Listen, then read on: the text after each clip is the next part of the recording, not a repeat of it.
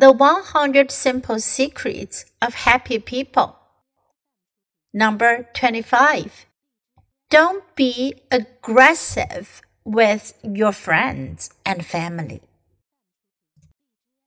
Even if you're right, there's nothing to be gained from letting yourself become adversarial with your loved ones. Remember how much more important these people are to you than is the issue you're talking about. It would be great to always be right, wouldn't it? Adam is always right. At least he thinks so. Whether it's a matter of a trivial question or the best way to hang wallpaper, Adam knows the answer. When his family challenges him on some point, any point, Adam launches an inquest. He asks people to tell him why they disagree, and then he tries to catch them in an inconsistency. His follow up questions are like those used by a lawyer trying to get an unreliable witness to admit his faults.